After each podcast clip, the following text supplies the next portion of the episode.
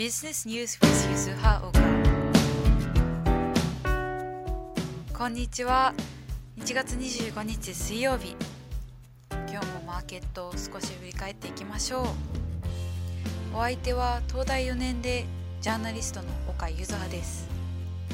普段はロイター通信で為替の記事を書いたり BBC や東洋経済オンラインで執筆したりしています。さて今日のマーケットの動きですけれども日経平均が大幅に反発して調子が良かったですね。一つは米国の株高だったり円安だったりもあると思うんですけれどもあとは日本の貿易統計が良かったですね。12月の統計だと15ヶ月ぶりに輸出が増加したということでまた去年1年間の統計も6年ぶりに黒字と。好調な貿易統計も日経平均の反発に貢献したんじゃないかと思います。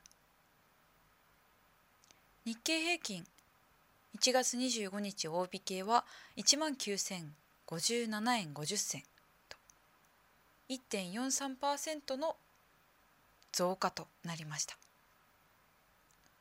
為替市場は少し材料に乏しい感じでしたね。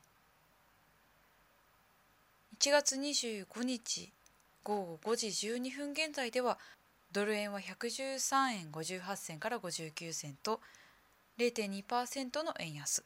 ユーロ円も121円80銭から84銭とだいたい0.1%くらいの円安となっています。ただトランプ大統領が就任して保護主義的政策というのが強まるんではないかという警戒感からドルの動きもドルの動きも少し鈍っているようです。今後トランプ大統領の発言ですとか政策に注目が集まりますね。